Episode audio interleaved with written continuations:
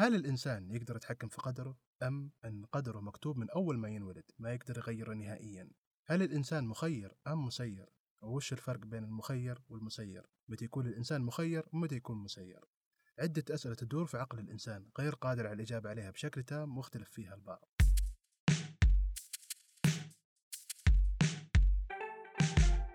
حياكم الله معكم أحمد الدهام في الحلقة التاسعة من جادة البودكاست. هذه الحلقة حبيت أسميها قدرك بيدك. قصة الموضوع بدأت من نقاش بين مجموعة من الشباب حول القدر فقال واحد منهم قدرك بتشوفه وين ما كنت شايفه شايفه مهما سويت فقلت لبالي القدر يعرف رب العالمين بس هل الإنسان ما له يد في التحكم في قدره؟ وإذا مكتوب فليش نتحاسب على شيء أصلا كان مكتوب إننا نسويه؟ قبل أن ندخل في صلب الموضوع حبيت أشير إنه إذا عجبتك الحلقة بعد نهاية استماعك لها ليه تسوي share لها مع أصدقائك أو أقاربك أو أي أحد تشوفه مهتم بعنوان الحلقة خلونا نبدأ بالسؤال الأول وش الفرق بين المخير والمسير؟ الأول وهو المخير هو شيء أنت وضعت فيه دون إرادتك. فمثلا تخيل أنك انولدت في عائلة فقيرة أو غنية وكل الحالتين أنت ما اخترت أنك تكون غني أو فقير. هو الله عز وجل قدر أنك تكون في مركز اجتماعي معين لحكمة هو يعلمها وإحنا ما نعرفها. وشيء آخر تخيل أنك كنت تسوق في طريقك للبيت ولقيت الطريق فجأة مسدود لأعمال الصيانة واضطرت أنك تلف وتتجه لطريق آخر. وتتفاجأ وأنت في طريقك بشخص سيارته تعطلت ومحتاج من أي أحد مساعدة أن يوصل لبيته. فالله عز وجل غير مسارك عشان تساعد هذا الإنسان المحتاج. في المثال الأول إرادة الله عز وجل تدخلت لمساعدة الإنسان المحتاج اللي ممكن يكون رفع يده وطلب المساعدة من ربه واستجاب له وجاب له الشخص المناسب لمساعدته. ممكن أضيف مثال آخر عن نفسي أنا. في موقف مريت فيه لما كنت في جامعة الملك سعود فترة البكالوريوس. كنت أمشي متجه لعمادة شؤون الطلاب لاستلام وثائق التخرج. وتفاجأت بأني صادفت شخص يشتغل في صحيفة رسالة الجامعة في الممر وناداني. وقال لي بما معناه؟ أنه لما شافني تذكر أن لي شيك بمبلغ مالي صادر من مدير رسالة الجامعة مدير الصحيفة نفسها. كمكافأة لي على الأعمال اللي كنت أقدمها للصحيفة في فترة التدريب الممتد من منتصف 2011 حتى التخرج في منتصف 2012 وعملي في صحيفة رسالة الجامعة كان مجرد تدريب. ما سعيت منه مبلغ مالي نهائي. ولقائي بهذا الشخص بهذا التوقيت في هذا المكان كان برأيي مسير من الله عز وجل. أما الثاني هو المسير فينا إرادتك كإنسان هي اللي تصنع قدرك. والله عز وجل يعطيك الفرصة الكاملة أنك تختار مسارك برغبتك. فعلى سبيل المثال تخيل إنك متخرج من الثانوية وبتدخل الجامعة ومحتار بين الطب والهندسة فتفكر وقتها بينك وبين نفسك. تختار مثلا يعني هل المتخصص الهندسه هنا المناسب ولا الطب هو الأنسب لك؟ فهنا أنت اتخذت قدرك بنفسك بدون تدخل أي أحد. فمثلا لو انت اخترت هندسة فأنت هنا قررت بإرادتك التامة أنك بتدخل هندسة. يعني أنت حددت قدرك هنا. عشان كذا لأن الإنسان مهما كان عنده نظرة قاصرة على الغيب ولا هو عراف ولا ينزل عليه الوحي انه يعرف هل قراره صحيح 100% أم خطأ فنجد أن الله عز وجل قدم الانسان خدمة رحمة لمساعدة الإنسان انه يتخذ القرار الأنسب فأعطاه حلين. الأول أن يستخير الله بكل صدق وبكل خلية في جسمه وبكامل تركيزه. والحل الثاني يدعى الله عز وجل بإلحاح يفوض أمره لله وبعدها يتخذ القرار المناسب من وجهة نظره.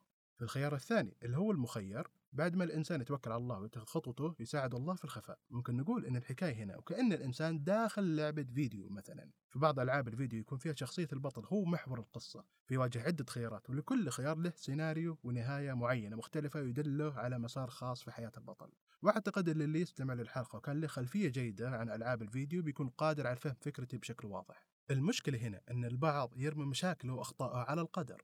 فمثلا يروح إنسان يسرع بسيارته ويتهور بشدة ويصطدم بعمود إنارة بعد ما ينجو برحمة الله من الله عز وجل. فيقول قدر الله ما شاء فعل. أو يتصرف بأمواله بشكل خاطئ يبذرها وبعد ما يفلس يقول قدر الله ما شاء فعل. هنا الله عز وجل أعطاك من فضله وأنت بإرادتك فرطت فيها فلا تحط أغلاطك على الله عز وجل. عشان كذا نسمع مقولة إذا أصبت فهو فضل من الله وإذا أخطأت فهو من نفسي من الشيطان. الحين نتوجه لسورة الكهف وهذه السورة الله عز وجل ضرب ثلاث أمثلة عن القدر وكل الثلاث أمثلة اللي ضربها الله عز وجل كانت أحكام مسيرة بمعنى الإنسان واجه أمور في دنيا خارج عن إرادته وصار مسير. فمثلا من الآية 79 حتى الآية 82 فسر الخضر عليه السلام للنبي موسى عليه السلام ثلاث تصرفات قام بها الخضر قدام عين موسى عليه السلام. نقرأ الآيات. أما السفينة فكانت لمساكين يعملون في البحر فأردت أن أعيبها وكان وراءهم ملك يأخذ كل سفينة غصبا. وأما الغلام فكان أبواه مؤمنين فخشينا أن طغيانا وكفرا. فأردنا أن يبدلهما ربهما خيرا منه زكاة وأقرب رحمة. وأما الجدار فكان غلامين يتيمين في المدينة وكان تحته كنز لهما وكان أبوهما صالحا فأراد ربك أن يبلغا أشدهما يستخرج كنزهما رحمة من ربك. وفعلت عن أمر ذلك تأويل ما لم تستطع عليه صبرا.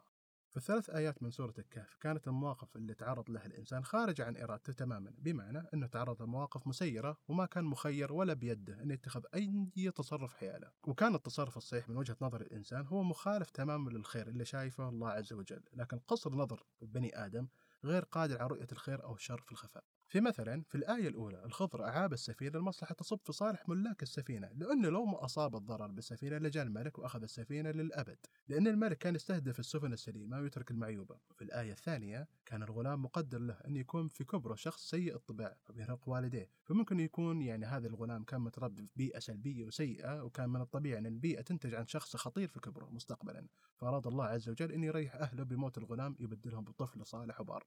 أما الآية الثالثة فكان العمل الصالح للوالدين سبب في تحديد القدر للأبناء. فالهدف من الجدار أن الأبناء لما يكبرون راح يهدمون الجدار وبيحصلون كنز تحت هذا الجدار رحمة من الله عز وجل.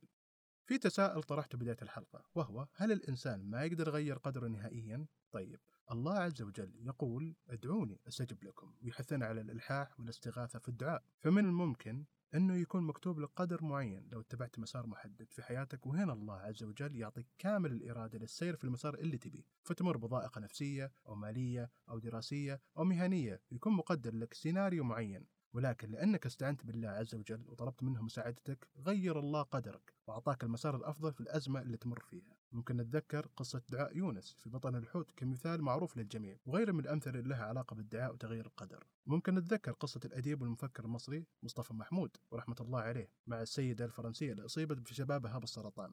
لكن فضل رحمة الله عز وجل ودعائها المستمر وصلاتها. وكأن كل خلية بجسدها تصلي لله ونامت على سجادة الصلاة وبعد ما قامت من النوم لاحظت أن ورم السرطان اختفى. فشوف عزيزي المستمع أن السيناريو المفترض أن, أن السرطان يعني كان بيفتك بجسد المرأة لو أنها استسلمت لتوفت بمرض السرطان. ولكن لأنها دعت قدرت هنا أنها تغير القدر من النقيض إلى النقيض وهذا رحمة من ربي.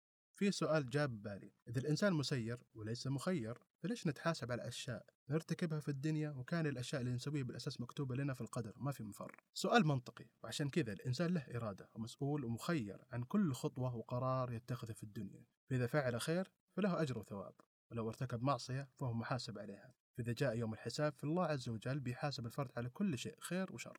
كلام عن القدر ما جبته من شيخ واحد لقاني لي. كلام مجرد أفكار متواردة في ذهني عن القضاء والقدر وهل الإنسان مخير أم مسير؟ وش الفرق بينهم؟ ممكن أكون أخطيت أو أصبت في الشرح ولكن حبيت أقدم منظور مختلف عن القضاء والقدر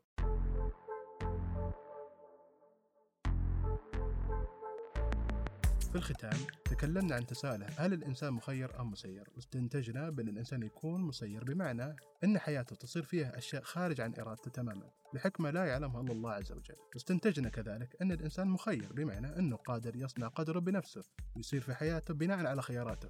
وأن دعائه لله عز وجل هي وسيلة لمساعدته على اتخاذ القرار الصحيح في مسيرته الدنيوية وأنه إذا ارتكب خطأ يتحمله ولا يرميه على ظهر القدر. وضربنا كذلك أمثلة من آيات من سورة الكهف نوضح فيها أن بعض الأحداث اللي يمر فيها الإنسان مقدر له ومسير إليها. وضربنا مثال آخر لقصة مصطفى محمود مع المرأة الفرنسية وكيف الإنسان ممكن يغير قدره إذا ابتلاه الله بشيء. فممكن عن طريق الدعاء والإلحاء يتغير كل شيء لجبر خاطر الإنسان.